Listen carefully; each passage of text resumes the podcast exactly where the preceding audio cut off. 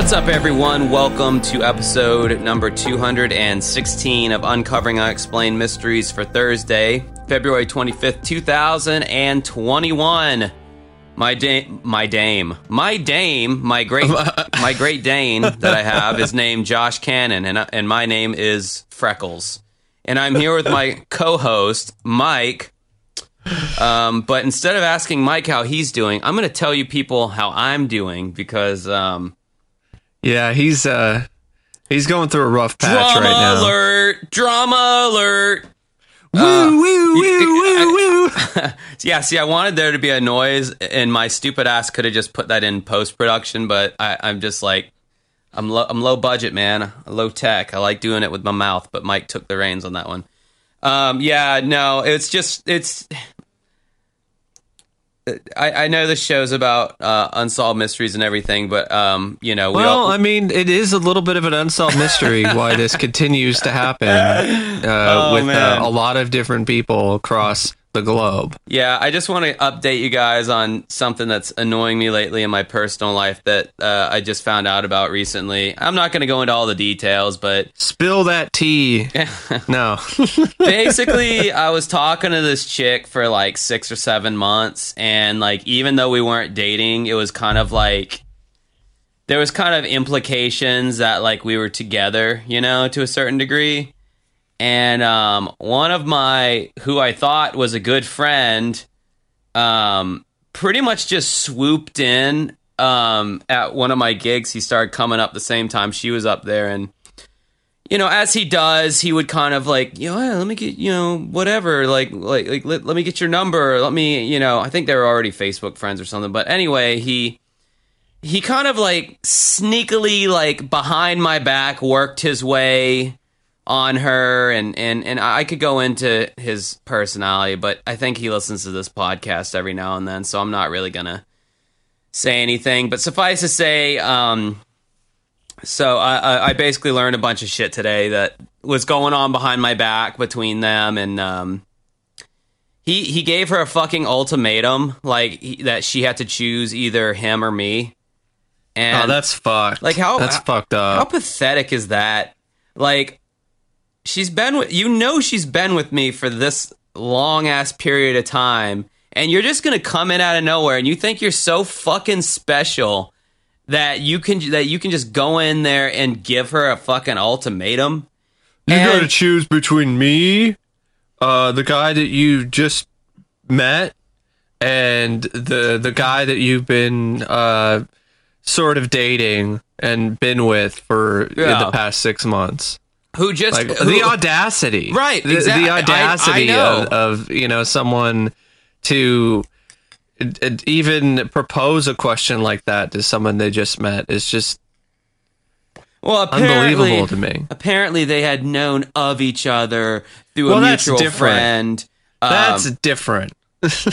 Uh, not that different. You you know of someone, but you've had literally like a couple of conversations with them. They really No, that's what I'm saying. I'm saying it's different compared to what you had. That's what well, I'm yeah, saying. yeah, yeah, absolutely. But like, uh, it, it- and what what disappointed me the most about that is that that he gave her an ultimatum, and and that wasn't enough of a red flag for her to be like.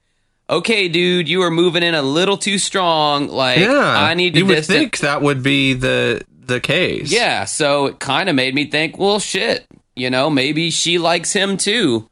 And then I hear that, uh, you know, stories from people saying that, uh, you know, they were making out last week and this, that, and the other. And, and, and, and, and yeah, granted, her and I weren't officially boyfriend and girlfriend, but again, it was kind of like an implied thing. And I know some people might be saying, oh, implied, that's bullshit, blah, blah, blah. It's like, okay, well, even if you take that away, even if even if you say, okay, Josh, you're not allowed to be mad at this.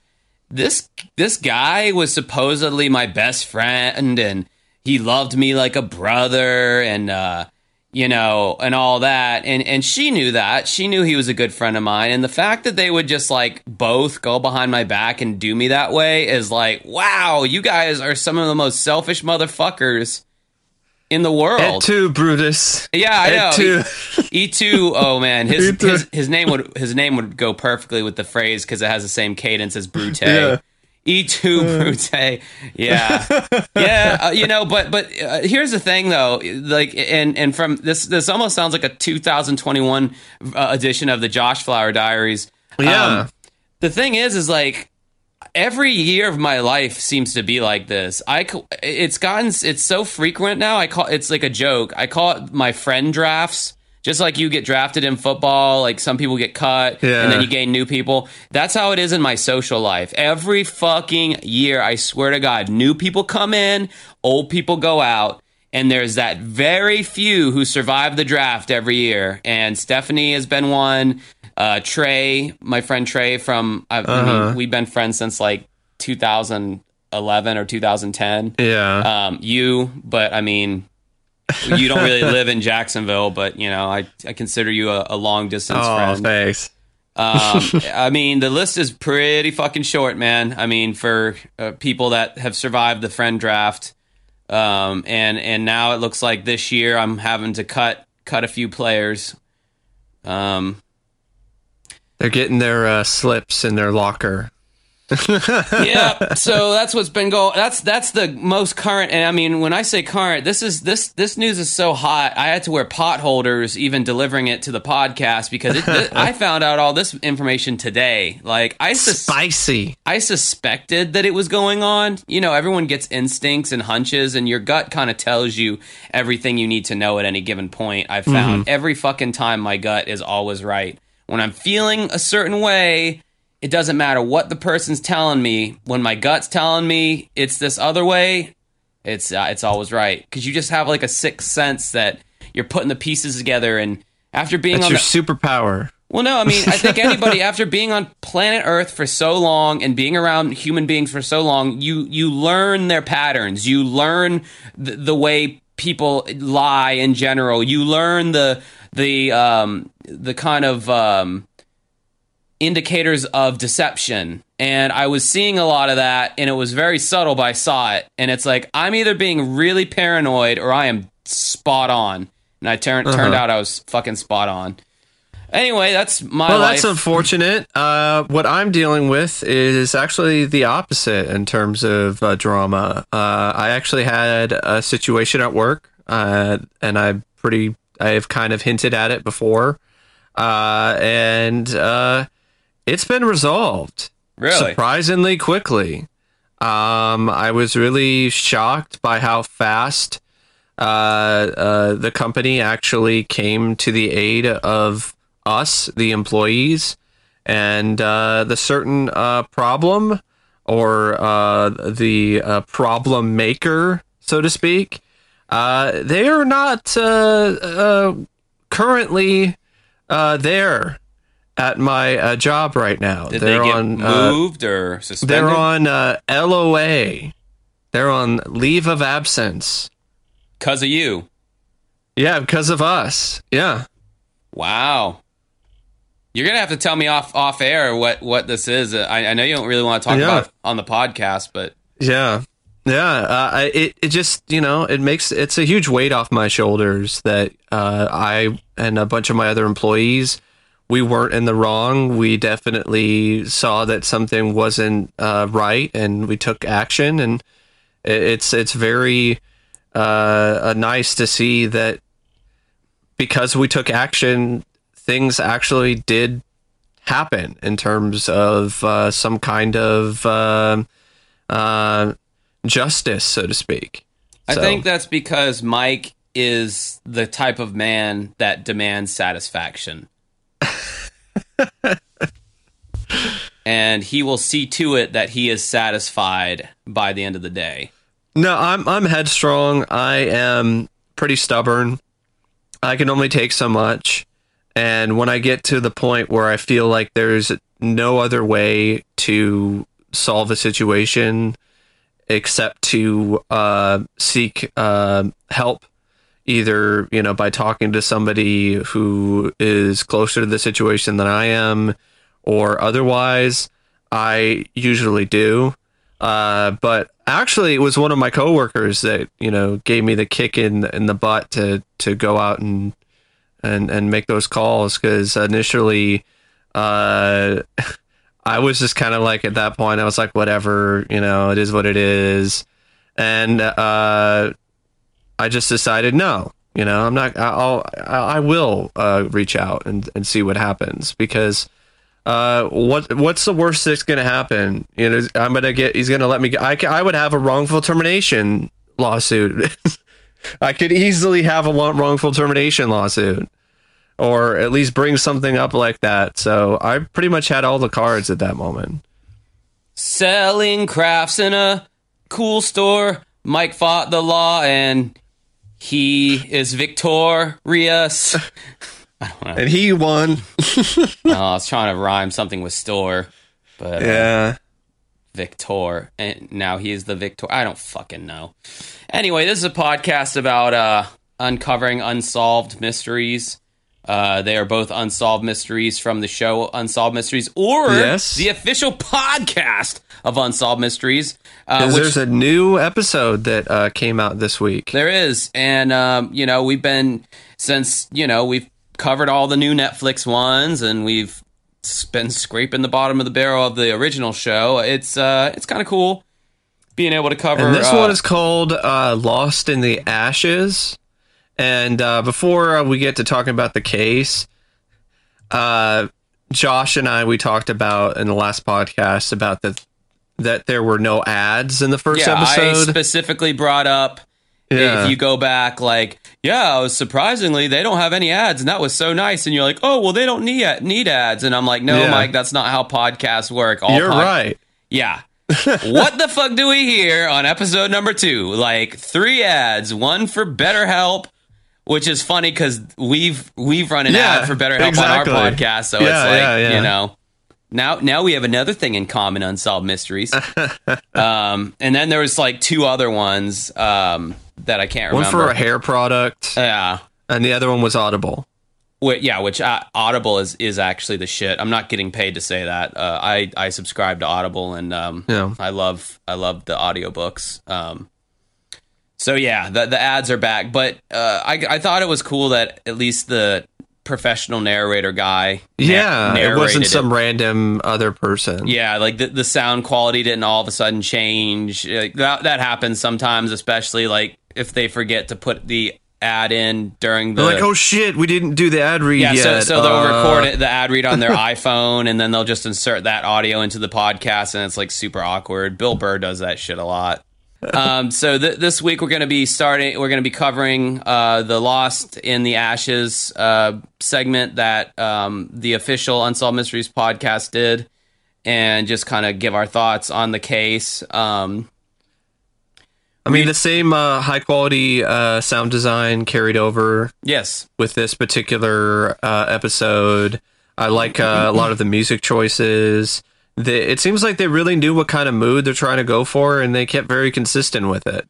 Like when there were there was interviews with uh, the mother, and she's it's supposed to be heartfelt and emotional. They would have a music score in the background that would actually fit that, instead of just this consistent droning whatever music Right. throughout that doesn't really match. a lot of true crime podcasts will just do that drone. yeah.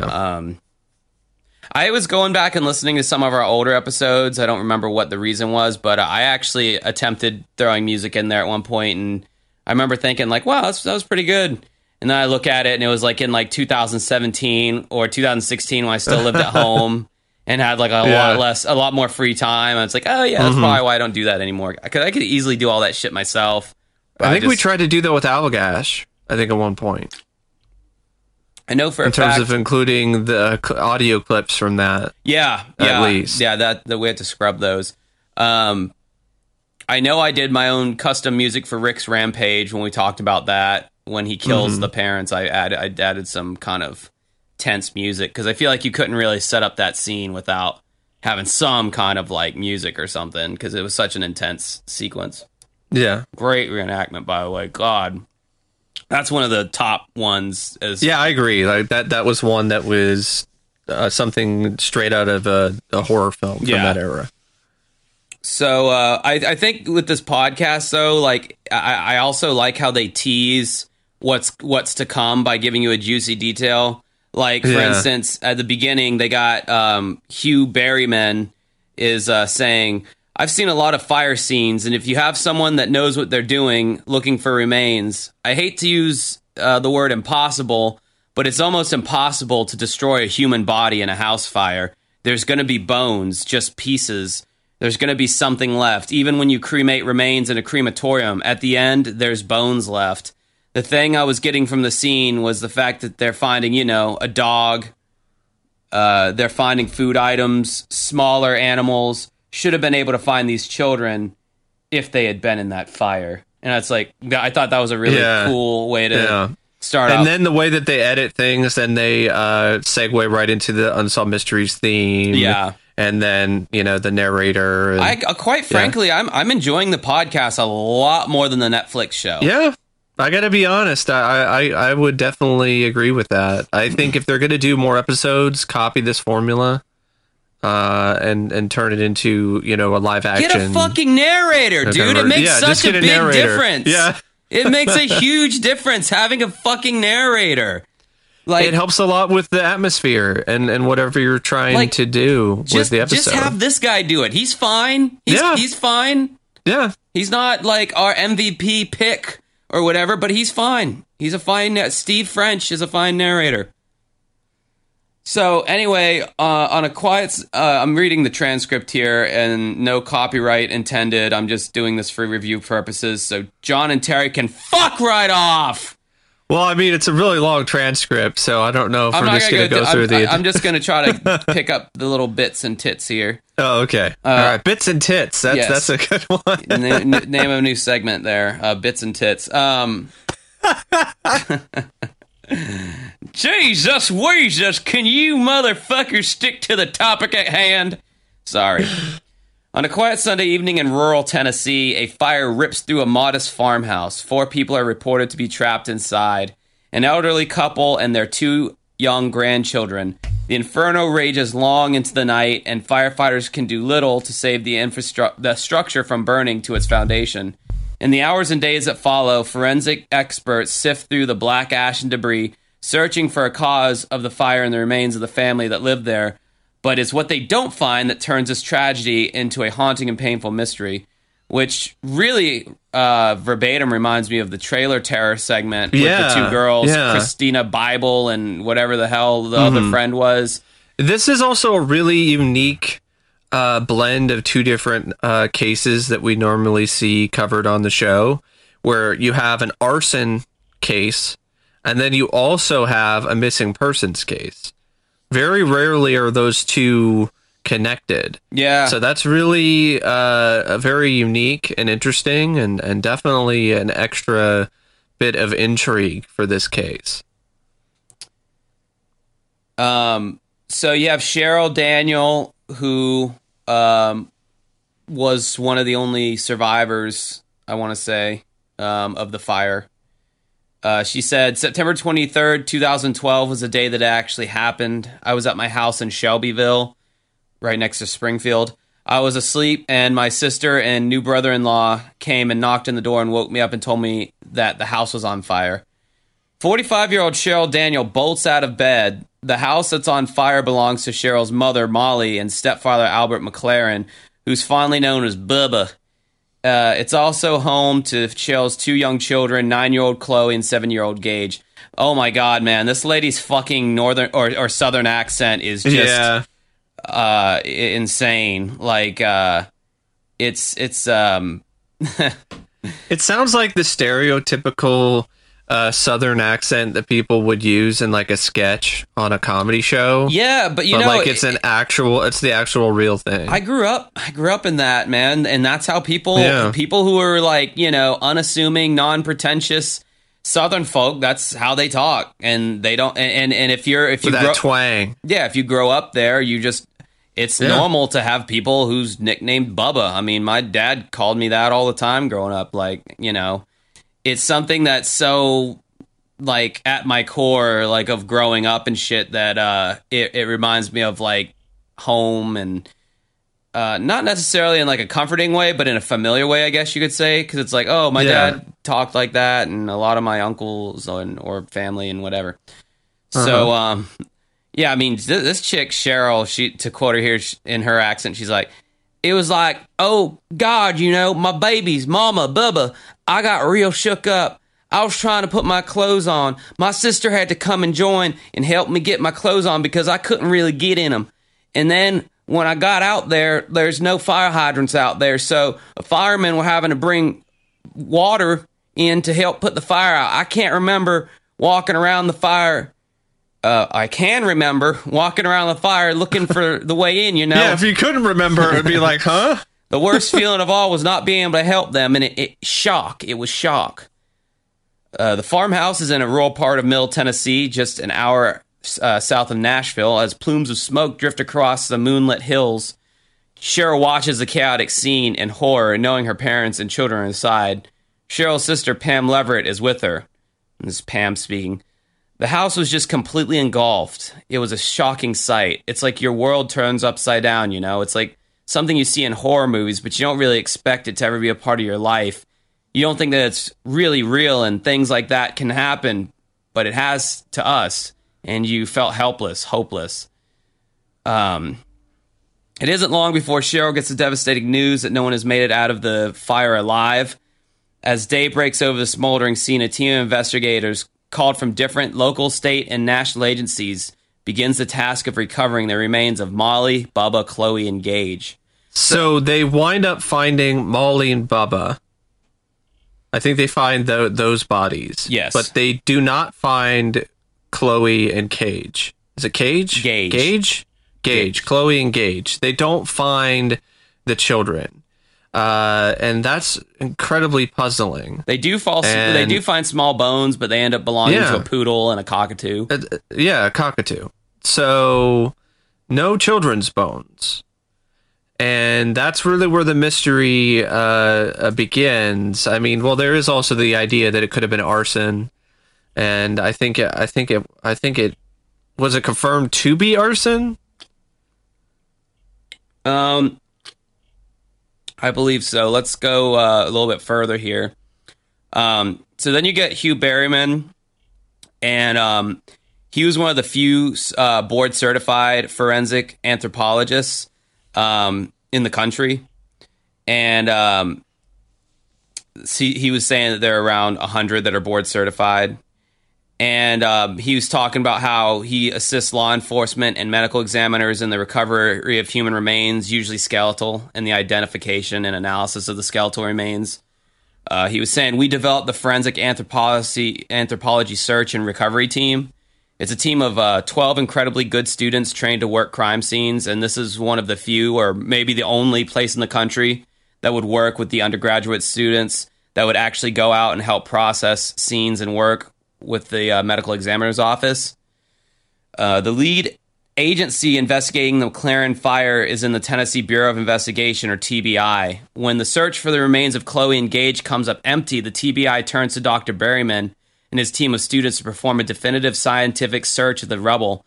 They consider an intriguing theory that Bubba and Molly might have held their grandchildren close as the fire overtook the house, and Chloe and Gage's remains were possibly mixed in with the grandparents. Oh, okay. Hugh Berryman goes on to say, actually, that first day students were asked to look at the remains in the body bag because there looked like a third remain. And I think they were hoping this could be one of the children. And as they looked at it, they found the overall shape of what they were seeing. Uh, it may have been a dog. Bones that were exposed were not human, and they actually found bits of fur, so they can eliminate that. A lot of times, it's very difficult when you get certain things in a fire, it just looks like bone and it's not bone, and so that can be confusing. Um, so they are doing this search, and um, let me see the double areas. Okay, so Hugh Berryman goes on to say, and I thought this was uh, I thought this was super interesting and fascinating. He said, "There's a certain pattern when a body burns, and they tend to all go through that same pattern."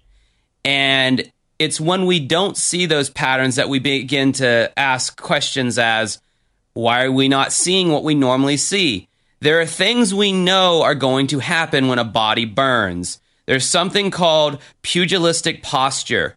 Pugilism is a term from boxing, and what this means is the muscles, as they begin to shrink from heat, deltoid in the shoulder, anterior and lateral deltoids are bigger than posterior deltoid. And as they shrink, the arms will tend to move forward or flex from the body and move forward. Biceps are larger than triceps. When it shrinks, it will overpower the triceps and the arm will bend at the elbow. The arms will come up so the hands are in front of the face and it looks like a boxer, a pugilistic pose that you see in boxing. I found that so morbid but fascinating Yeah. at the same time. Yeah, I, I, I that's the first time I had heard of that uh, as well. You would never think that there would be a connection between boxing and burned bodies. Well, But like here we are. even even like the pattern, you know, of how, like how a Yeah. body burns and how like when the muscles get so heated up, they start like shrinking and and all that and and contracting, and it's just so uh, fascinating. But yet Well, again, just think so, about what happens with muscles uh, from animals when they're turned into beef jerky. you know? right? Yeah, Shrink and you know.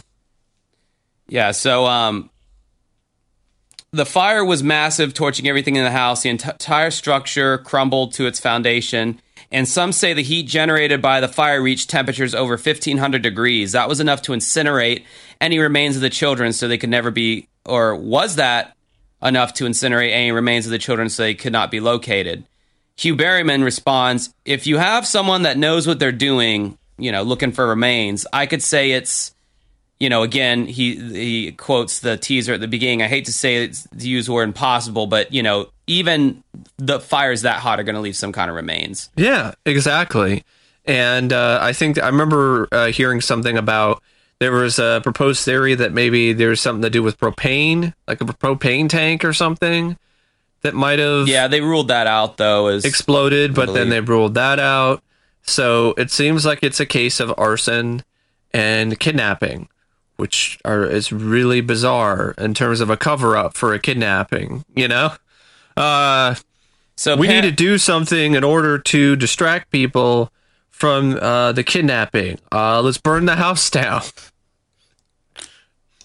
Pam Leverett goes on to say, at the time, you know, we just maybe thought it was an innocent fire. Uh, Tennessee Bureau of Investigation came over. They were talking to us, asking us questions, and they told us, We do not believe the children were in the fire. We're not able to find any remains of them. And I remember sitting there and looking at them and thinking, This all just changed. Everything has changed. I remember asking them, Do you realize what you're saying to us at this point? This has gone from being just a house fire to possibly murder. And then our, you know, our children have been taken and they just looked at us and they're like, "Yes, ma'am, we do not believe the children were in the fire." Now, what started as a house fire becomes a different kind of investigation. Was the fire on accident or was it intentionally set? And where are Chloe and Gage? Pam Leverett. A lot of speculation is what could have happened. What could have happened to two small children living in a rural area where you would have to know they were there to know that they were there. You know, it, it was in the middle of nowhere. It just seemed as though if someone did take them, they knew them and they knew where to find them to take them. Um, facing possible uh, case of child abduction, investigators must first eliminate obvious suspects, shar- starting with Cheryl herself. And they had to polygraph Cheryl before they could put out an Amber Alert, which she did not uh, take too kindly to. But, you know, she did it because it would help out in the investigation. Um, helicopters equipped with infrared cameras found no sign of the children in surrounding woods.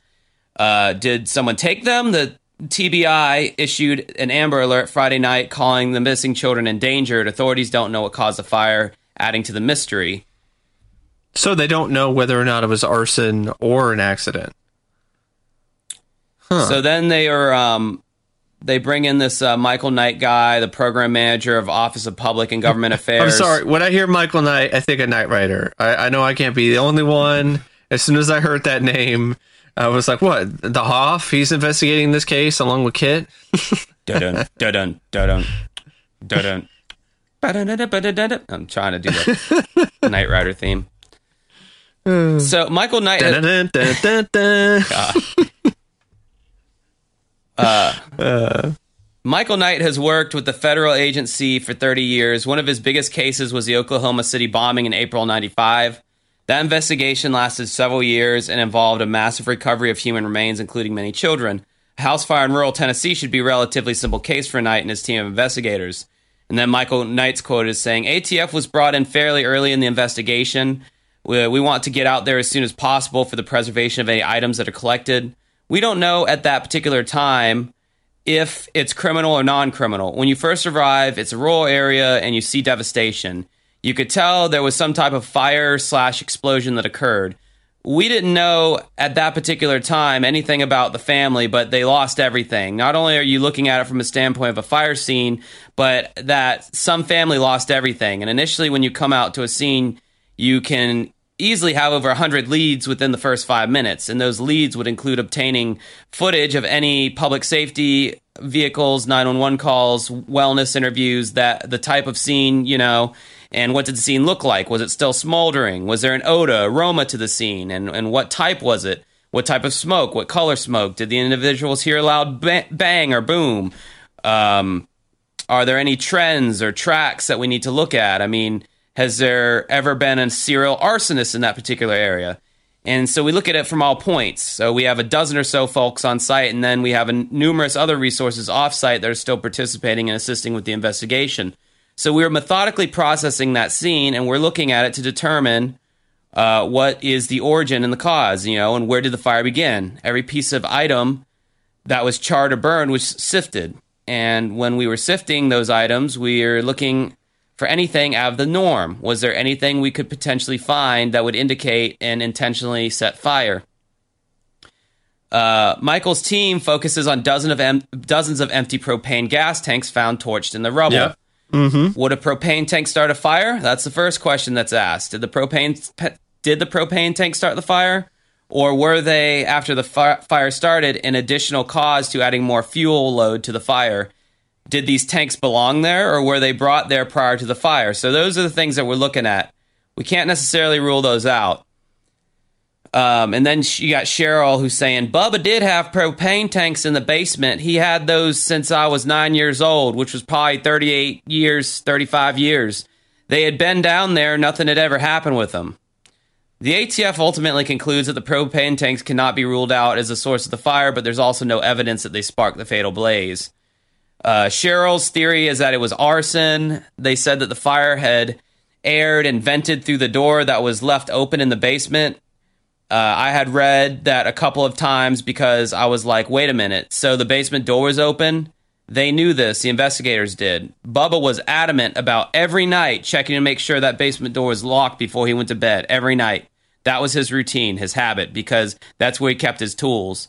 And somebody had to leave open that door to let it vent. And that was, you know, an eye opener for me. So, you know, I believe that it was arson and because of everything that's happened with Chloe and Gage being missing and not being in the house fire, it was intentional.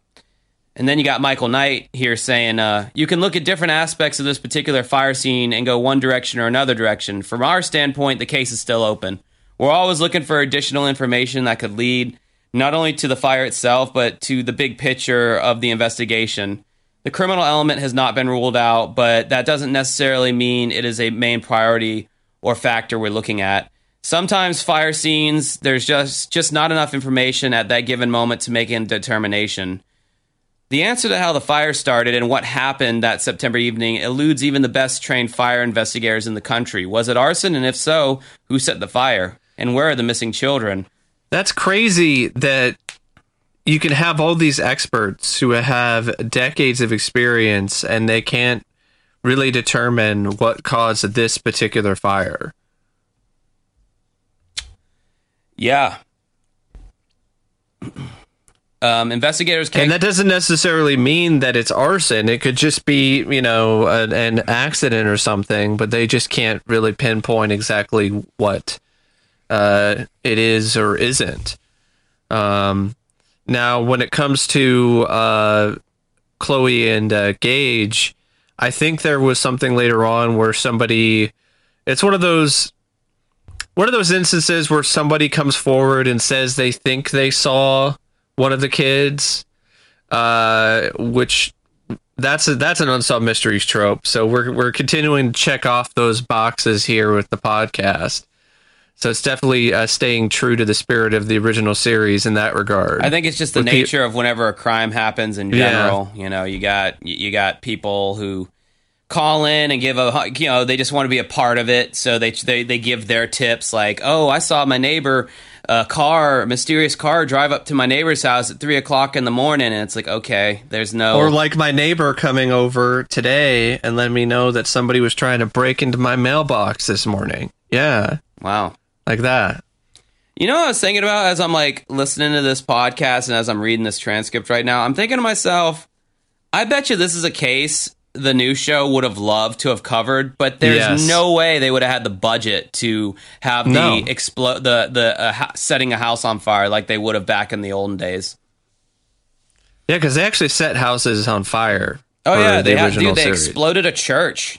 Yeah. know, like they they had a fucking budget back then, and you know I look at the fucking reenactments on Netflix. They're well shot, but there's nothing special going on I don't. there. I don't. I wouldn't even know if they're reenactments. They're just. They're barely reenactments. yeah, they're barely bare bones reenactments.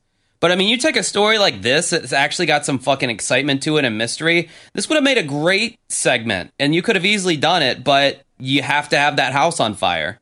And I just Oh, well, they could. They probably might have used stock footage or something along those lines, similar to what uh, other true crime shows do Well, you have to with cases like this. Cheryl has to get woken up and and you know, hey, there's a fire, we got to get out or whatever. Yeah. Like, so you you do, you can't really use stock footage because you need the app. Well, I'm just saying in terms of that. That stuff you could have a room and have fake smoke in it, and you could probably work around that with a lower budget.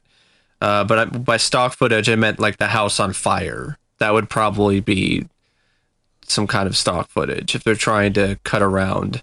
yeah, They're trying to cut corners. do like an establishing shot of a house on fire Yeah. and then cut to a like a cheaper Yeah. set or yeah, Yeah. maybe. Um, sightings of the children uh, are reported from Tennessee, California, New York, Montana, Colorado, and even Costa Rica, but none leads to the return of Chloe and Gage. Months into the search, the prospects of even finding the children look bleak until a random sighting changes everything for Cheryl. A customer at a diner spots a young girl she thinks fits Chloe's description. She's so convinced she pulls out her camera and snaps a few photos. And then you got Cheryl's here saying, There was a tip that was here in Tennessee. It was February 2013 that the investigators had that and they showed me a lady who was eating at the restaurant and had seen the story and had seen their missing pictures and took the pictures.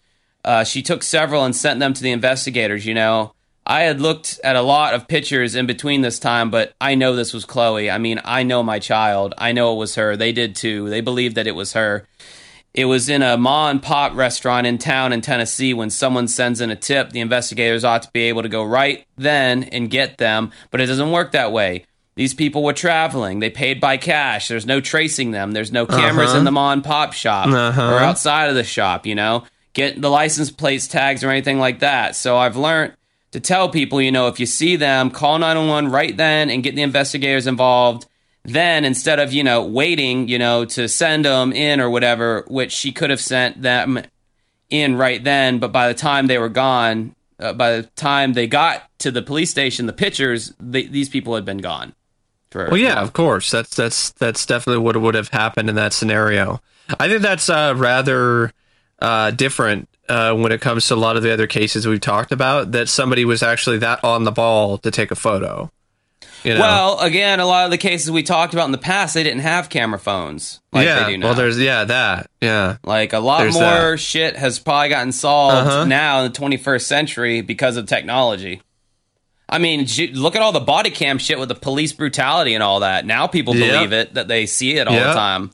Mm-hmm. Um, but uh, I know she says that. Oh, I knew it was my uh, daughter, and they thought it too. But it, it would be still be nice to have some uh, photographic experts like compare uh, photos of her daughter with the photos um, to really determine whether or not for sure they they're the same. I feel like that's another Because- trope on unsolved mysteries is the the the parent of the missing child is like, I know that was my Danny. That was his curly hair and his fucking, Yeah. you know, whatever. Like, it didn't weren't there people that thought the same thing on uh, the the the with the photo with the kids in the trunk?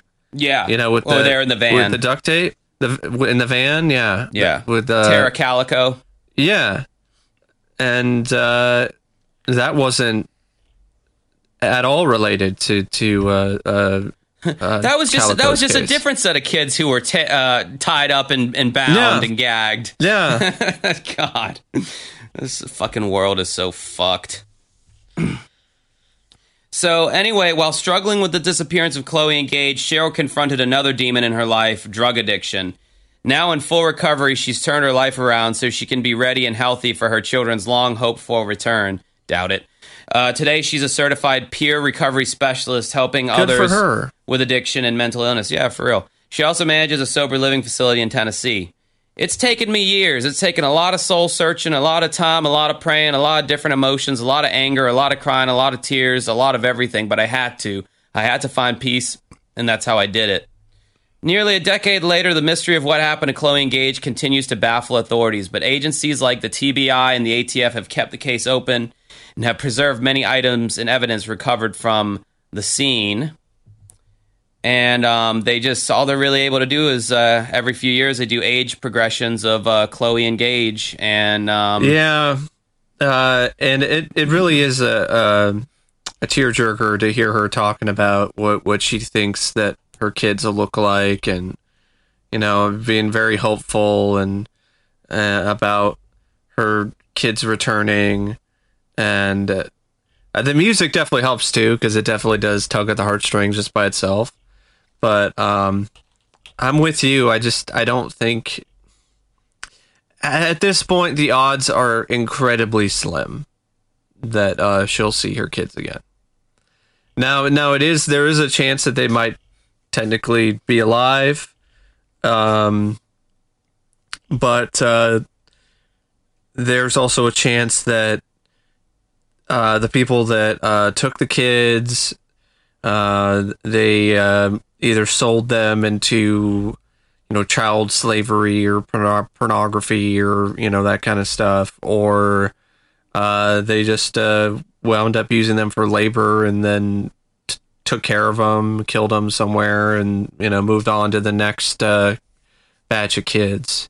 Because I, I I would not be surprised if there is, you know, some group that goes around and kidnaps kids, you know, and uses them for uh, various different means.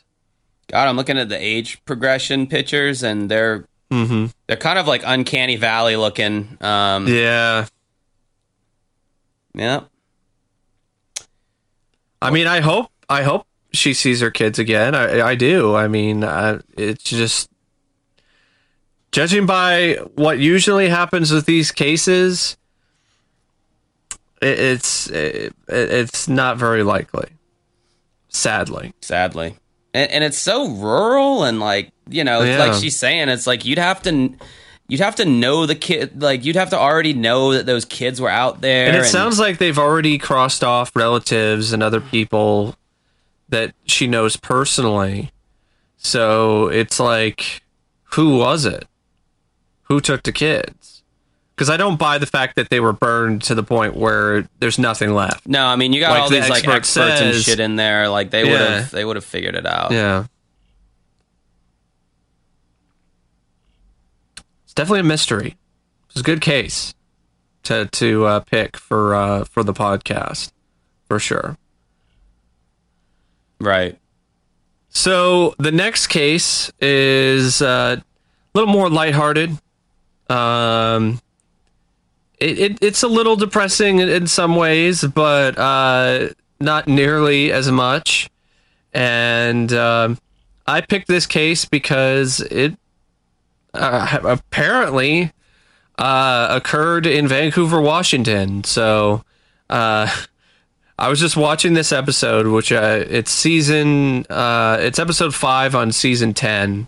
For those of you who are curious, on the Amazon and this uh, is a nice classic releases. block of Unsolved Mysteries Ghost Cheese. Yes, yes. Uh, nice uh, block of Velveeta, and uh, I had to do a double take when I first heard Robert Stack say Vancouver, Washington, because usually it's Vancouver, Canada. You know, it's never Vancouver, Washington. Yeah, I mean that's how I am. Anyone's like talking about um like anytime I hear like when we're watching like McMillions and they're like Jacksonville, Florida, I'm like, what the fuck? Yeah, but I mean that's probably a little more common than Vancouver, Washington. Um, because there's, uh, I, I mean, just Vancouver, Washington, and or just there's a lot of cases that have happened in Washington, but uh, Florida is definitely not uncommon on the show. um, that seems to be like the place where uh, at least fifty percent of the fugitives try to hide out in.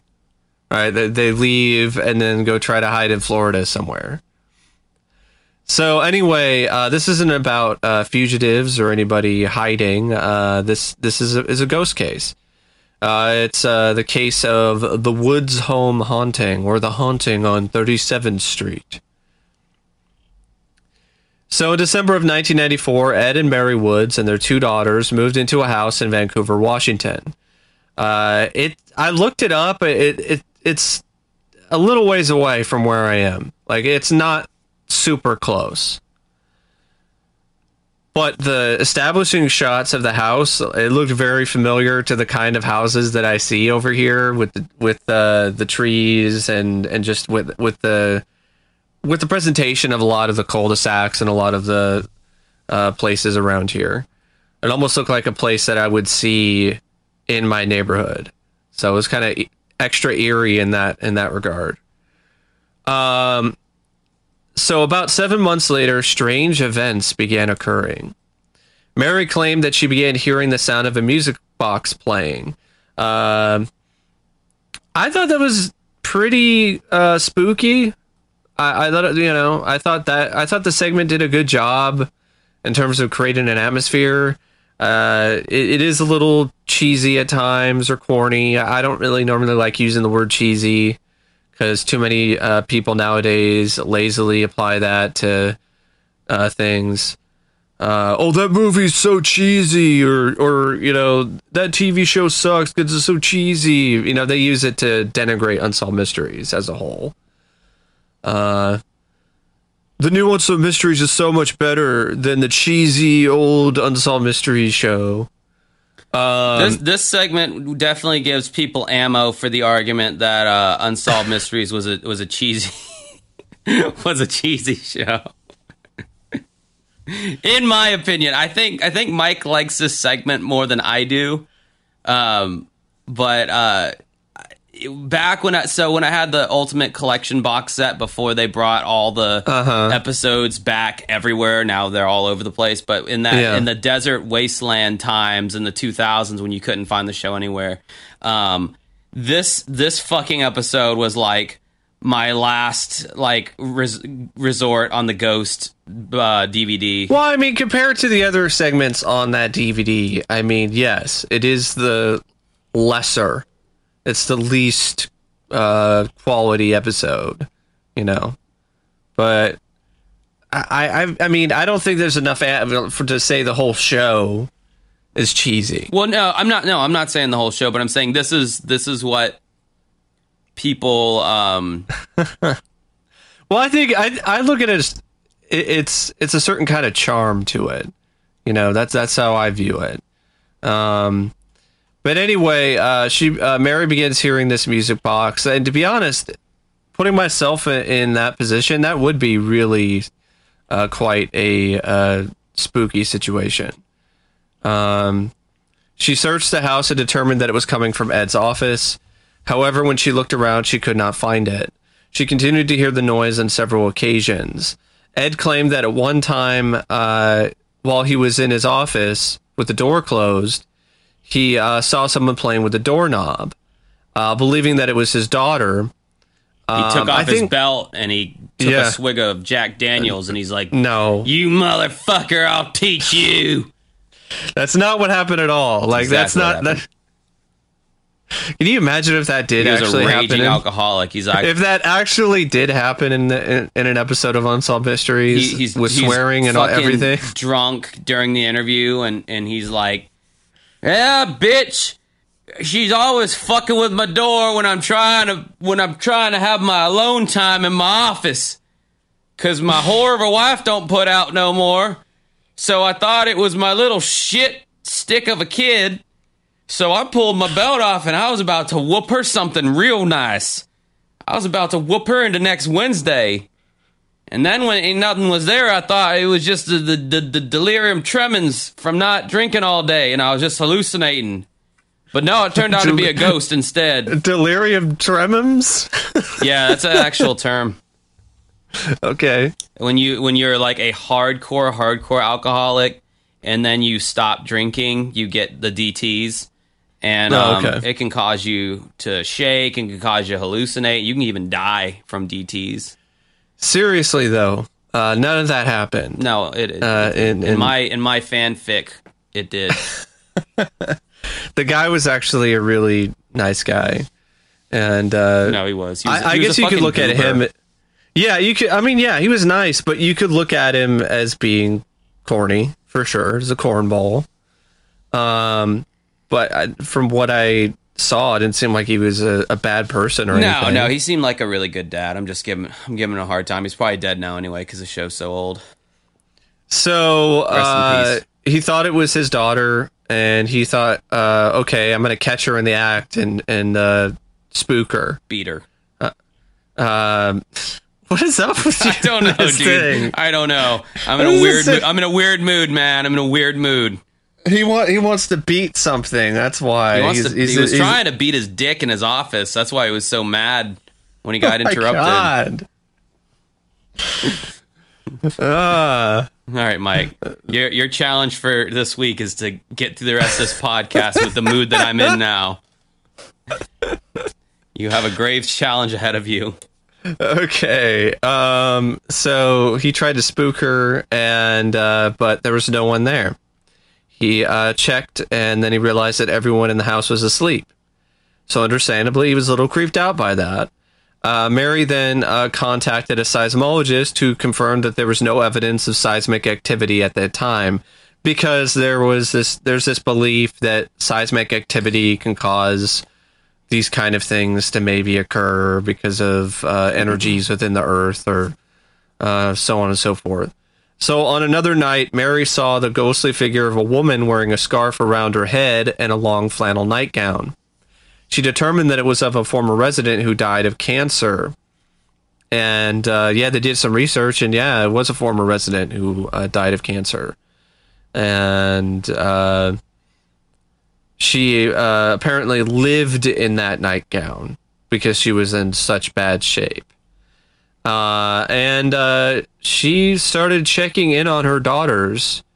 And unlike some other uh, parents, when this kind of thing would happen, uh, she didn't react defensively or, or anything like that. And and I could see why somebody would react that way, like, "Oh my god, a fucking ghost going into my my kid's bedroom! Like, get out of here, ghost! Stay away! You know, get away from her, you bitch!" Uh, the thing I, Uh, the thing I, I hate, like, the thing that like I can't, like, it's hard for me to suspend my whatever you want to call it on with the ghost stuff is, um, I just, I guess, being in the production side of things for so long, I just know that the the person's like green screened into it, the scene, and they they just like lower the opacity down on the person to where Uh-huh. they look see through and Yeah, um and it just it's just the the ghosts they just don't they look cheesy um Well, I, I, I, to be honest, I mean, for the time, I will take that over a CGI ghost. I'm sorry. Like, I, I will, I will take the opacity being lowered and and, and using real people. Um, i don't know if i've seen a, a cgi ghost before Uh, well, go ahead and watch the 2016 uh, Ghostbusters movie, and then you know. the one with the women What- the woman Yeah, it's all it's all uh, the ghosts are all glowing and different colors and and awful. I'll take uh, you know see through ghosts. and it actually fits more of what a lot of people are talking about when they see an apparition. It see it seems to be very uh, uh, close to what an actual person would look like, uh, with complete with colors sometimes, and and not just just straight up uh, a spectral uh, outline. Um, and that would make sense if it is uh, a psychic memory, which is one of the theories that there are psychic memories that are implanted in certain places uh, that uh, have had extreme grief, or there's some kind of uh, murder or some kind of event that has occurred that has left a psychic imprint. So uh, it it would make sense that the psychic imprint would look more like a photograph. So she uh, saw this woman. Uh, she wasn't. In fact, she was like, I didn't really sense that it was uh, a threat. Um, and the local newspaper then published a story about uh, the haunting at the Woods home. After it was published, a woman contacted Mary. Uh, she said that she was a friend of the woman's. She also said the woman uh, and Mary could pass as twins. This they also had this theory that this could be the reason why the ghost is attached to Mary in the house, which that's the first. I don't remember ever hearing on this show or any other paranormal uh, show that I've seen where oh yeah, the reason why you're dealing with a haunting of this lady is because you look alike. That's why. Yeah, kind of stupid. Yeah. Um.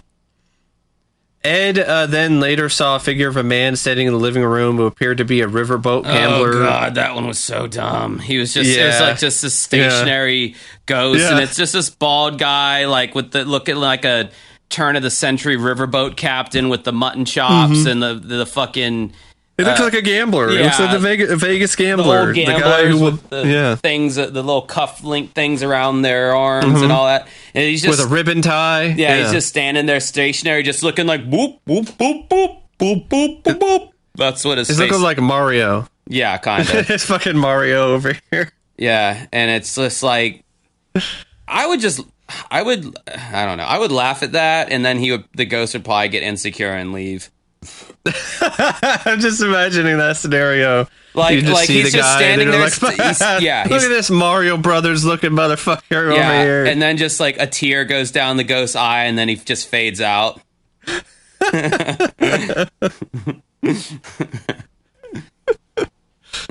or just be like, how rude.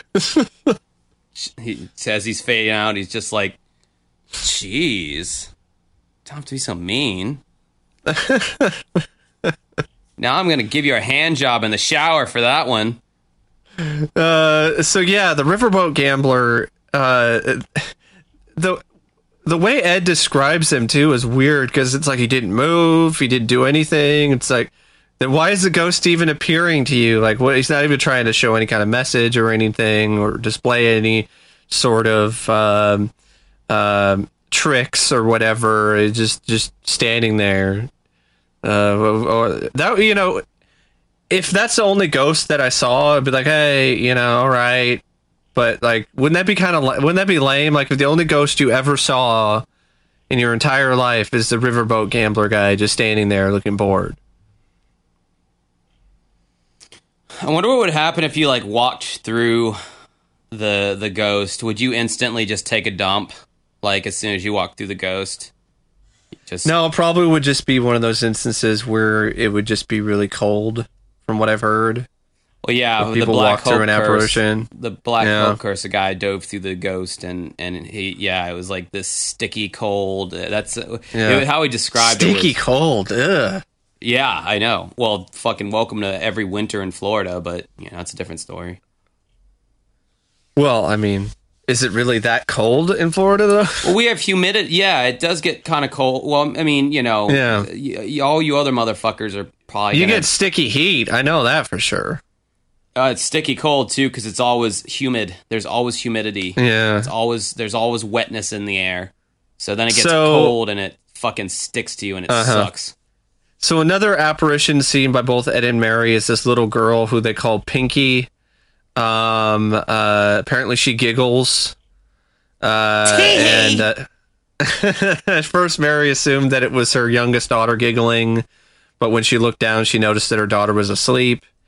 Uh, the next one, though, is is this is the one where things get uh, really uh, quite hilarious, if you ask me. The cheese starts to stink up the, the joint, if you ask me Yeah. at this point. There's a, a, a spirit that apparently would feel up people while they're taking a shower. They would give, So- as they like to describe, special hugs. This particular ghost, and that's all they. That's the only way they kept uh, describing it. This ghost would give special. What? What is the ghost giving? Mouth hugs? Is that what special hug is? Like, are we talking a blowy? Are we talking like a? what kind of a? Is he is he, is he fingering? You know, is he doing a fingering? Is he doing the shocker? Is, is And he, then it happened uh, to. uh, They thought the ghost was uh, a female, but uh, or, or, or like you know, just only only fucked with the guys. Yeah. But then the wife's in there, and then they're interviewing the wife, and the wife is just so cheesy. How she says she's like, um, I think the ghost likes both sexes. So now you have a bisexual ghost that's Yeah. feeling people up in the shower. And it's just like, Hey, cut me a it was progressive. The show was progressive Oh, yeah, uh, before you know it was it was uh, woke woke unsolved Yes, mysteries. Very woke indeed. the the woke uh, bisexual ghost. Um, Christ. Yeah, that that is that is pretty corny, but I think that just to me it, there's a certain charm to that. It's it's endearing in in some way, you know that there she's so confident in her corniness that she'll go on TV and and say things like, "Oh, the the ghost gave people special hugs," and uh, uh, I I think he's into both sexes, or she, or whatever it is. So, um, when Ed's son came to visit, he also felt the strange shower ghost. Uh, the shower ghost. Like, I remember when I first heard that, I was like, "The shower ghost? Come again? Really?" Can you can you me too a ghost? Is that possible? to cancel the shower yeah. ghost? Can you cancel? Can you cancel that ghost? that is not okay. No. Oh my god! It just stuck a finger up my ass. I said no. Goddamn ghosts, apparitions. Good. I'm glad you're dead. So the ghost grabbed her by the pussy. Yes, it was a Um, um, it was a MAGA ghost. Oh my god. Uh, I mean, I could see. Donald Trump's ghost doing that. Honestly, Uh, what are you gonna do now? Well, you're gonna you're gonna you're gonna impeach me a third. You're gonna impeach my ghost? I don't think so. There's nothing you can do now. I can do whatever I want. uh, that's my best possible Trump impersonation. He that was way better than anything I could have uh, attempted there. he's got a hard he's got a Um, hard voice to uh, impersonate. So they dealt with the shower ghost. I mean, just the way that they're just all these ghosts are appearing in their home, and they're all like really chill about yeah, they're, it they're, they're they're quite flippant about yeah, you know. It's like, oh Like, no, I you know, we're not going to move out. That's fine. I mean, I would be like, "There's a fucking ghost who's hugging me and touching me in the shower. This fucking ghost is raping me in the shower. Let's get the fuck out of here." The, the, the husband probably likes it. He's like, oh, more action than I've gotten from my wife this whole year. my plow Oh, horse of a wife. Oh shit.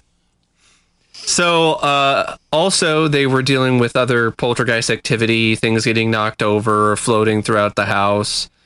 Um, the woods still can't explain why their house is haunted or why they're yeah, um, which is the usual uh, thing that goes on with hauntings.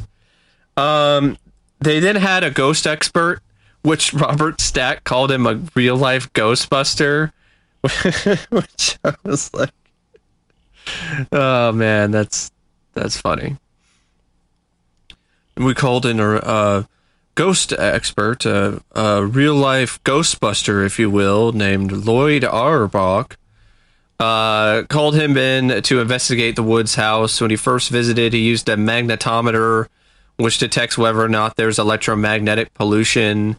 Uh, the device spiked several times, uh, most notably in the back bathroom, the living room, and the hallway. These locations are where most of the supernatural phenomena occur. He couldn't find any natural explanation for what was happening there. So he didn't really bust any ghosts. That's why I thought it was funny that he used Ghostbuster because none of these ghost experts they don't bust any ghosts. They don't catch them. They they don't catch them in the act of doing anything.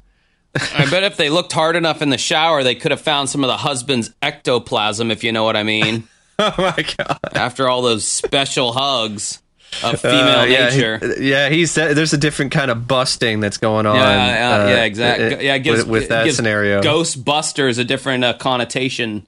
when you're talking about special hugs. Oh, uh, and the whole uh, busting makes me feel good. I ain't afraid of no ghosts. In fact, I'm turned on by the ghost. Yeah. So, um, the Woods were apparently later interviewed by Larry King about about their experiences. The late Larry King.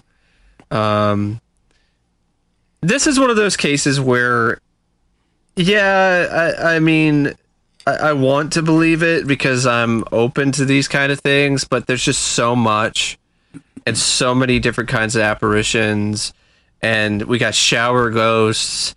It's like I I don't know about this. Like it just sounds like a lot of it is very exaggerated.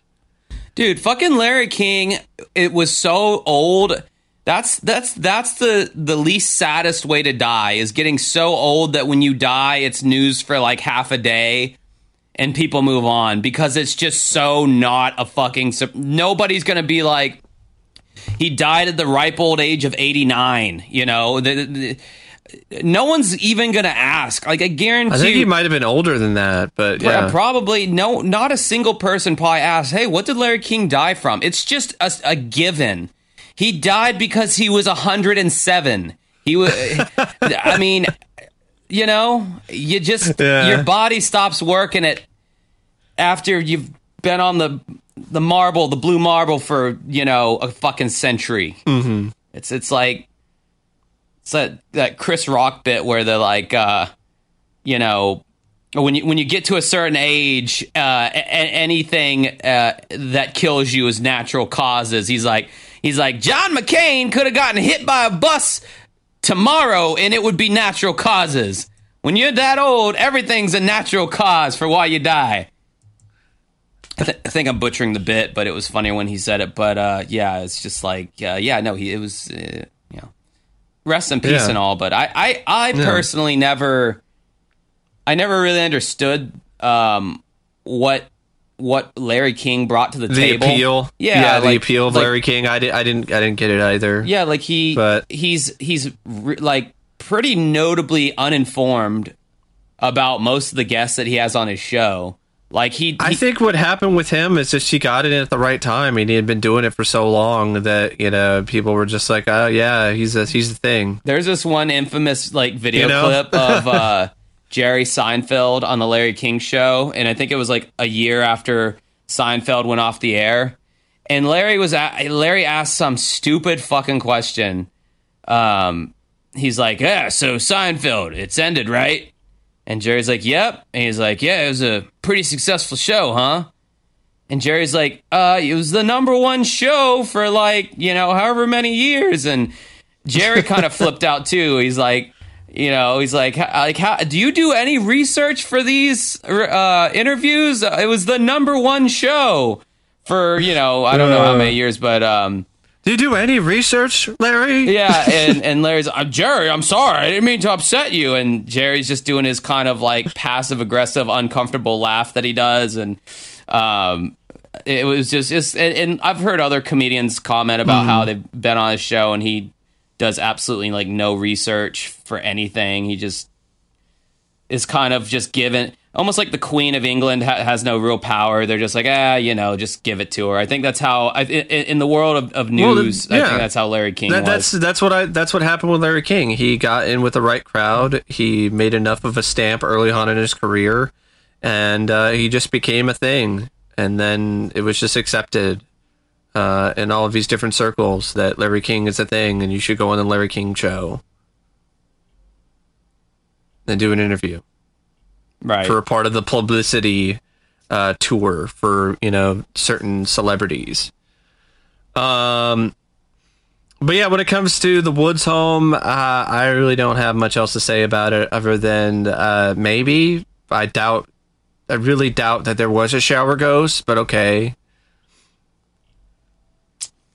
I don't fucking know, man. I you know I I, I believe that stuff. I buy the I buy the cancer lady. That's the one that makes the most sense to me because there's actually some kind of connection to that house.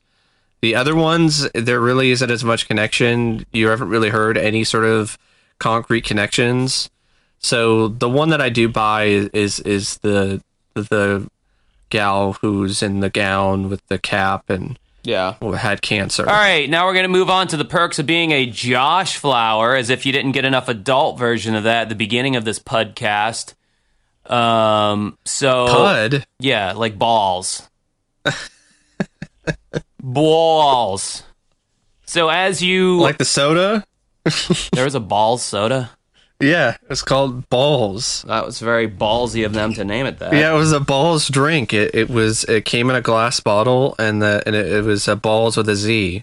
Yeah, balls. Wow, that that sounds like uh, an episode of Behind the Fail. Yeah, drink some balls. God. what are you drinking? Balls. That's like that stupid Bang energy drink. Bang! Like, God. yeah, that's really popular though. Oh, I know. I think my mom even drinks that shit. I drink Monster because I'm old school. Um, yeah. Anyway, as I was saying, this is the perks of being a Josh Flower. I found my diaries uh, from when I was a teenager, and I read them on here. And um, yeah, you get to cringe at how ignorant I was, and how pathetic I was, and how uh, apparently blue-balled I was as a uh, desperate 16-year-old, and um, later and we are picking up at um, Thursday, February 9th, 2006. Yeah, so me and Stephanie are friends again with no chance of advancement. Casey hasn't called me since I got mad at her. No other prospects in the works. School is going okay. I can drive. I need a job and to be in a band. That's what I would like. Not having any panic attacks, thank God. Oh yeah, that Rickenbacker took too long, so I ordered a Fender Showmaster guitar with a floating bridge and a custom 18-inch crash cymbal. Uh, yeah, my stupid bandmate years later would go on to steal that Fender Showmaster, that cocksucker. Hopefully it will hurry the fuck up. Dude, still having weird thoughts about hurting my mom. Why the hell? It's like the nicer she is to me, the more those thoughts seem to creep up. It's like my mind loves to feed off the fact that thinking the opposite of what's appropriate just fucks with me. I think I'll be okay someday, maybe. My brain is against me, man. I don't know what it is. Pray for me, guys. I need some God. So funny how goddamn fit faux spiritual I was back then. Yeah, I- religious, I, yeah. didn't believe it, but I just couldn't. I need Jesus. I need to come to Jesus moment. Oh, okay. I got got an angry one coming up here. Monday, Alrighty. Monday, February thirteenth, 2006. Okay.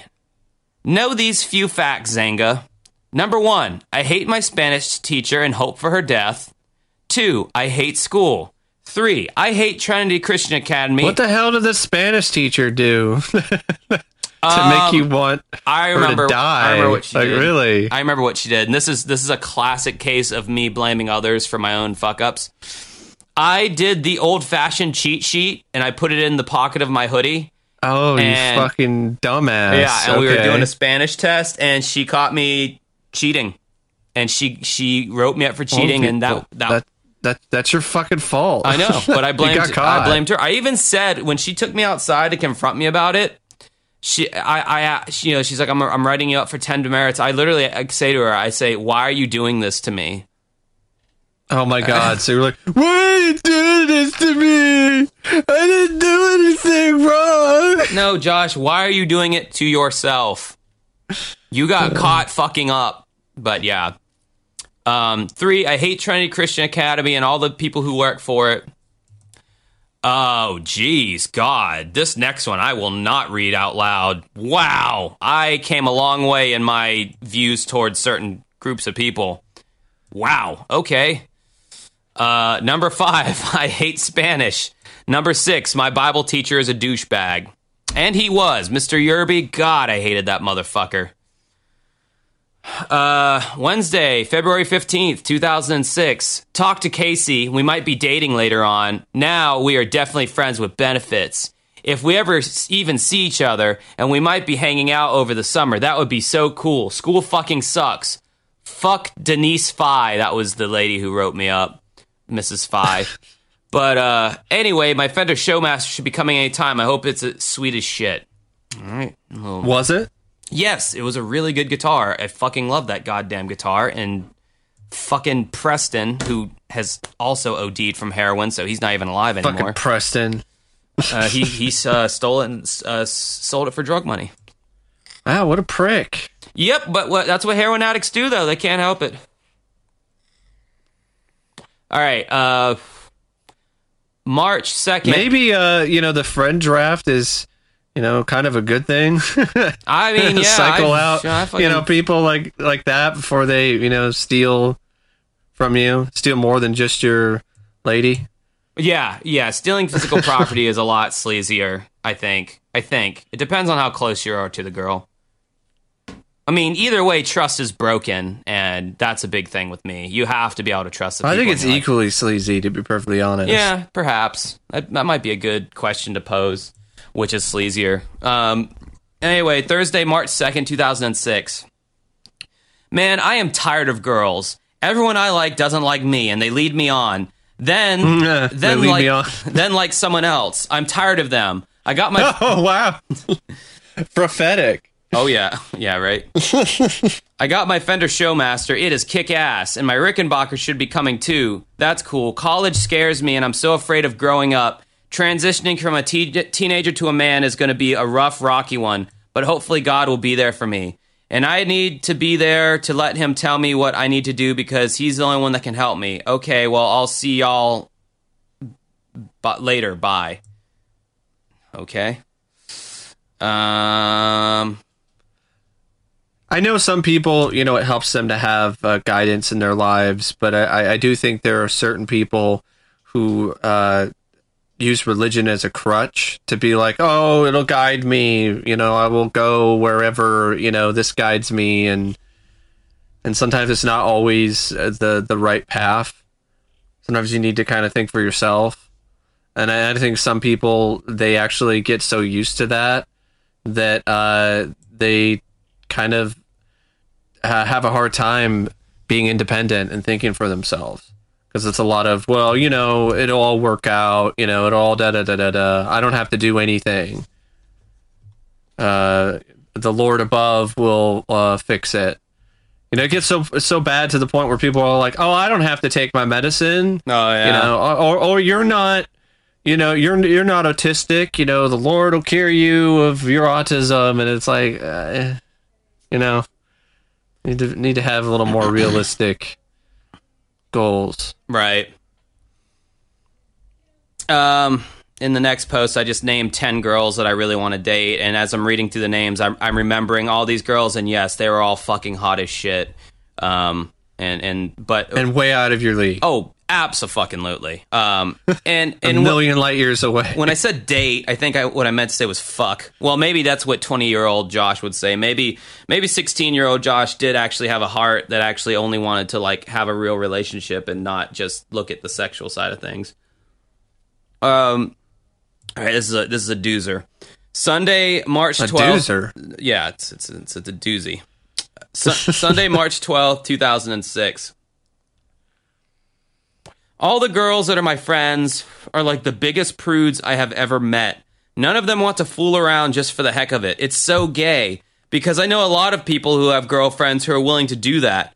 But does Josh, referring to myself, No, in my opinion, Are they Christian girls? yes, their vaginas were sealed up tighter than Fort Knox at the school I So went to. I mean that that makes sense that they're prudes.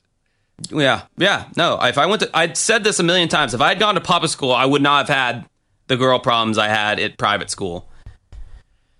But anyway, um, in my opinion, lately I think I've been slimming down, which makes me happy. And I got eight hours community service yesterday for working at my grandparents' house. I need so much more though. This will make 16 hours community service. Damn, I need 50 to impress colleges. That's a lot of fucking community service. That's a week and a fourth at Bacardi of straight work, and they don't have to pay you. I bet colleges have worked out a deal with high schools in the city because think about it. Every kid is pretty much going to go to college. So if all of them are doing work for free, that's like a billion hours of free labor at no expense to the city. Community service is bullshit. So is GPA or the 3.0 GPA. That's kind of damn high in today's society. If you ask me, they should lower it to 2.8 or 2.9. But anyway, I have a shitload of things to do tonight. And as for problems, hmm, what new problems have surfaced in my life? It was weird because the other day I woke myself up because in my dream I heard this sound of like a zipper zipping up really fast, that zip sound. And then when I woke up, woke up the sound was in my head. It like wasn't a Ugh. real sound. Weird. I freaked out because anytime I have something weird happen to me, I, I automatically think it's not going to go away and I'm just going to go crazy from whatever it is. But it went away in like a few minutes. Gosh, man, what the fuck is my problem? I must be losing my damn mind. But anyway, I I mean, can you imagine if that did go on? Yeah. You know, that kind of thing. just- I could totally see why some people completely just lose their minds if they're just constantly hearing these auditory hallucinations and they're not going away. Right. Yeah, man, I'm, I'm still like that. Anytime something new happens to me that's uncomfortable, I'm like, oh, this is going to last forever. I'm going to go crazy from it. So some things never change. Um, uh, my problem is my damn mind. Uh, anyway, I bought new strings for my Showmaster. I really uh, think I've been getting uh, better at guitar. That scale book I bought has added new flavors to my scales. I'm glad of that. I just got to learn them good. Man, I want some fucking action. I got to get a booty call from somewhere. I'm tired of this shit. It's ridiculous. oh yeah, um, not next week, but the week after is spring break. That's good. I just don't know what the hell I'm going to do. I have nothing planned, and I'm sure all my friends are going to go on, ch- quote, church retreats, end quote. Or Josh will go on a huge worldwide tour with his band. Looks like Stephanie will be my main man that week. Oh, oh, and I get to watch Unsolved Mysteries all that week. Sweet! On a different note, the note of A, I wish I wasn't so afraid to sleep at night. The time starts creeping up, and I do not feel like going to bed because I'm kind of scared. I'm scared of what thoughts are going to pop in my head. I'm scared of what noises I hear and if they're going to be real or not. I'm scared of what sacrilegious thoughts I'm going to have at the end of my prayer that will steal my sleep by pumping adrenaline into my brain. I'm scared of all that. So that's why I prolong the awakeness by not going to sleep. Every night it's about 11 p.m. or 11:30. That doesn't seem that late, but a lot of times it's later. Well, okay, I need to get started on my fucking homework, but first I'll outline my 4-day weekend. Wednesday night, spent the night with Josh. Went to his church that night. Good lord, Holly is hot. Then after church, we went to the Loop and I drank a shake. And then Josh was being gay and he went to sleep really early, which wasn't that. What's the loop? uh, it's a pizza place. Oh, okay. Uh, he went to sleep really early, which wasn't that early, but I was kind of uh, pissed. Thursday, me and Josh woke up. I ate waffles. He went back to sleep watching the Chappelle show. Man, that kid is ripped. But it's because he has no fat on his body whatsoever. It sucks. I would look like that too if I had no fat on my body.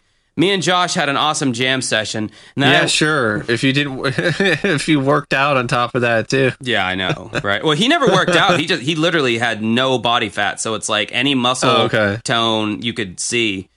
Um, Okay. And he like grew up skateboarding and surfing and shit, so I think it was just natural that he was a little bit more toned than the average person. Yeah, I mean that does happen with some people, but I mean if he's skateboarding and he's doing a lot of surfing, then he's still you know getting a good amount of physical exercise. Yeah. Um, Friday, picked Stephanie up, went to the mall, stole an air freshener. I remember stealing that air freshener. Why? Uh, I went to Yankee Candle and I wanted the the citrus air freshener for your car, and it's like Uh-huh. it's like twelve dollars, and it's like really small. And I'm like, fuck that, I'm not paying twelve dollars for this. So I just put it in my pocket and walked out. I'm not really the kind of guy that steals from stores, but I just I don't know. Every now and then I'll do it. Uh, I got super lost. Every now and then, like that wasn't the last time. Yeah, I you, stole uh, a pack of Monster Energy drinks uh, at Walmart the other day. I, I did the self checkout, and I just didn't. Oh, I, I paid for I paid for everything else in my buggy. I just didn't pay for that, and you know, it's easy to it's easy to get away with that in the self checkout. I don't do it. I don't do it often, but you know, those monsters. It's like sixteen bucks for a twelve pack. I'm not paying that. I don't like. I don't like think it's right that I do it. I don't advocate people doing it, but I do it every now and then. Mr. Uh, shoplifter over here admitting that he, he uh, I mean, Still, if uh, you're if you're not honest with yourself, Mike, what are you? um, uh, stole air freshener, got super lost on the way to Patrick's concert. Finally got there, met Zach's girlfriend. She's kind of hot. That Zach is the one who OD'd recently. Has really nice boobs, but she was like, I don't know, seemed fake to me. But I could just be jealous. Then me, Zach, Stephanie, and his girlfriend went to Starbucks. And the thing I got was super fucking expensive and really small. Saturday worked out at my grandparents' house, got my community service, got sore. Sunday stayed home, bored as fuck. Sunday sucked, not because of God. I love God, but because it's like a school night without school. Okay, well, we'll do one more and then we'll call it a night. Tuesday, March 14th, 2006. 2006. Okay, so today was kind of redundant. I feel like the same thing has been happening for years now. I go to school, piss a whole group of people off, and everyone hates me. That's how I roll, it seems. So I pissed this kid off today because his butt buddy got expelled, and I didn't like that the kid. So I was talking to my friend Brian in the hall, and I say, "I'm glad he's gone." He's I said, I'm glad that he's gone. Maybe now I won't get laughed at every time I ask a question in math class. And apparently he heard me. And so he went up to my friend Josh and he goes, Hey, you know your fat friend Josh Cannon? And he's like, Well, I know who you're talking about, but yeah. And firstly, that pissed me off because I haven't been called fat in a long time. I thought I progressed past that stage since a lot of people tell me I'm not fat now anyway. I think they are lying, but anyway, he was like, Well, tell him he needs to shut his fucking mouth before I hit him in the face. And this kid is on some ser- serious steroids, and he's a jock slash football player, that whole deal. He could whoop my ass in four different languages, so I was paranoid of him sucker punching me today, which didn't happen. I figure this will blow over, but if not, then I've got an equalizer. It's called a smiley. But, anyways, you, yeah, like, so socially, I've really been sucking lately. Like anything that has to do with other people, I failed at this year. But I don't feel like typing anymore, so I guess with this, I am done. I think a smiley was like uh, something me and my cousin made. It was like some some kind of a something you put in your hand that you can like whack someone with. okay. I, I don't know. I love that. Like I act like just because I have something like that, I, I'm I'm still gonna be able to like fight. You know, because you have to be able to like connect the punch. Yeah. I mean, if the dude walks up to me and we get into a fight, like he's gonna knock my ass out before I ever even get a chance to use my smiley. smiley. Jesus Did it have a smiley face on it too? Who knows, Mike? Who knows? It was like a Watchmen button. yeah, that's what I thought of. The first thing I thought of too, kind of.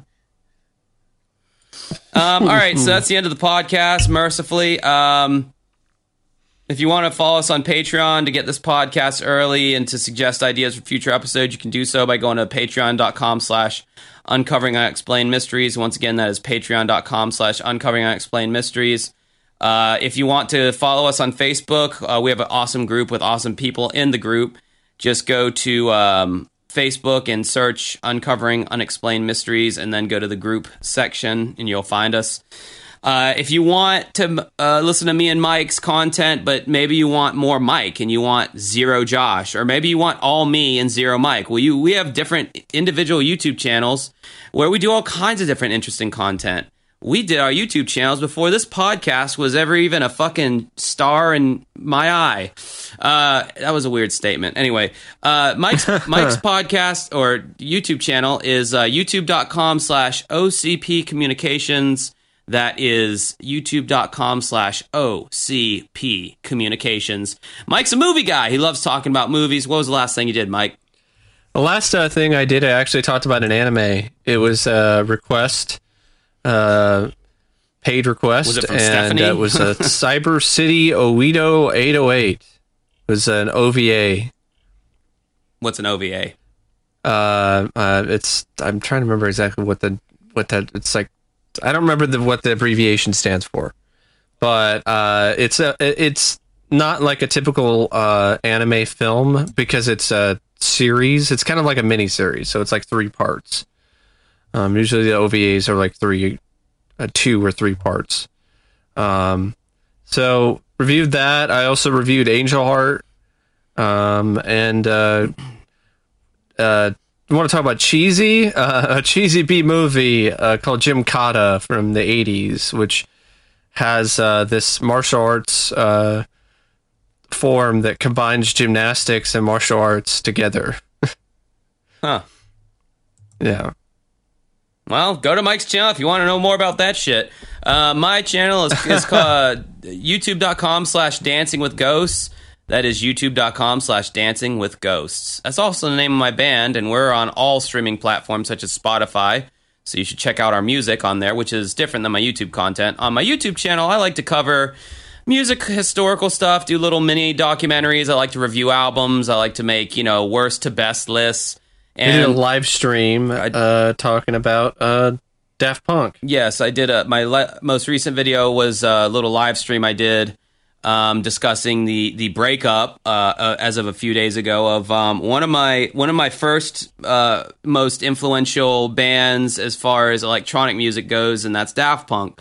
I remember buying their CD Discovery in 2001 and fucking loving the hell out of that album and it, it really like Moby and Daft Punk were like my two early influences that really got me into electronic music and um, gave me the appreciation that I have for it. Um, that's why a lot of Dancing with Ghosts music is it's got a lot of electronic influences in there because I I don't want to be in a band where it's just guitar or I don't want to be like a DJ and I just make, you know, electronic beats. I want to fuse both together like Depeche Mode did and you know, Rammstein and Nine Inch Nails. Like I love the bands that combine synthesizers and guitars cuz you get get this huge sonic sphere of sound with that and I just really have that's Yeah. always appealed to me. So um Daft Punk was a Yeah, huge I, I, I like that a lot too. I like the combination of those two uh, genres. It's a big reason why I'm such a big fan of new retro wave. Yeah. uh, is because there's a good amount of songs that combine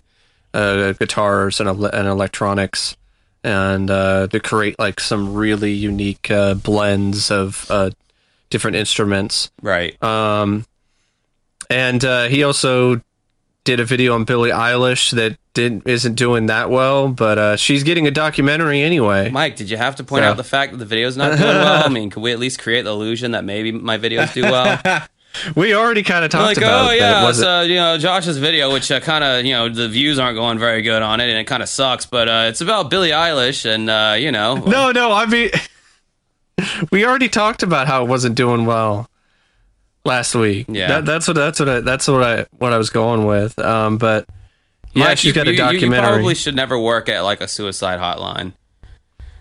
yeah, I'm not planning on doing anything like that. So uh, Oh. I've heard everything you told me, and it sounds like your life kind of sucks. Uh, that would be like Beavis and Butthead working at a suicide hotline. uh, your life sucks. yeah, like maybe you should do it. Yeah, do it, do it, jump, jump, jump. Yeah, you said Uh. it, Beavis.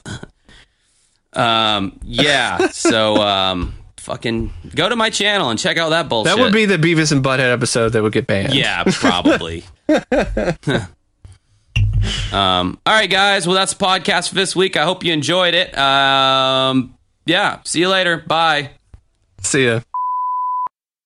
Near a tree by a river, there's a hole in the ground where an old man of iron goes around and around, and his mind is a beacon in the veil of the night. Strange kind of fashion, there's a wrong and a right, but to never, never fight over you. I've got two strong arms, blessings of Babylon and days instead of me. Do do do on Bluebird Hill, da da da da da da da da da. Near a tree by a river, there's a hole in the ground where an old man of iron goes around and around. His mind is a beacon in the veil of the night. For a strange kind of fashion, there's a wrong and a right. But he'll never, never fight over you. No, he'll never, never fight over you.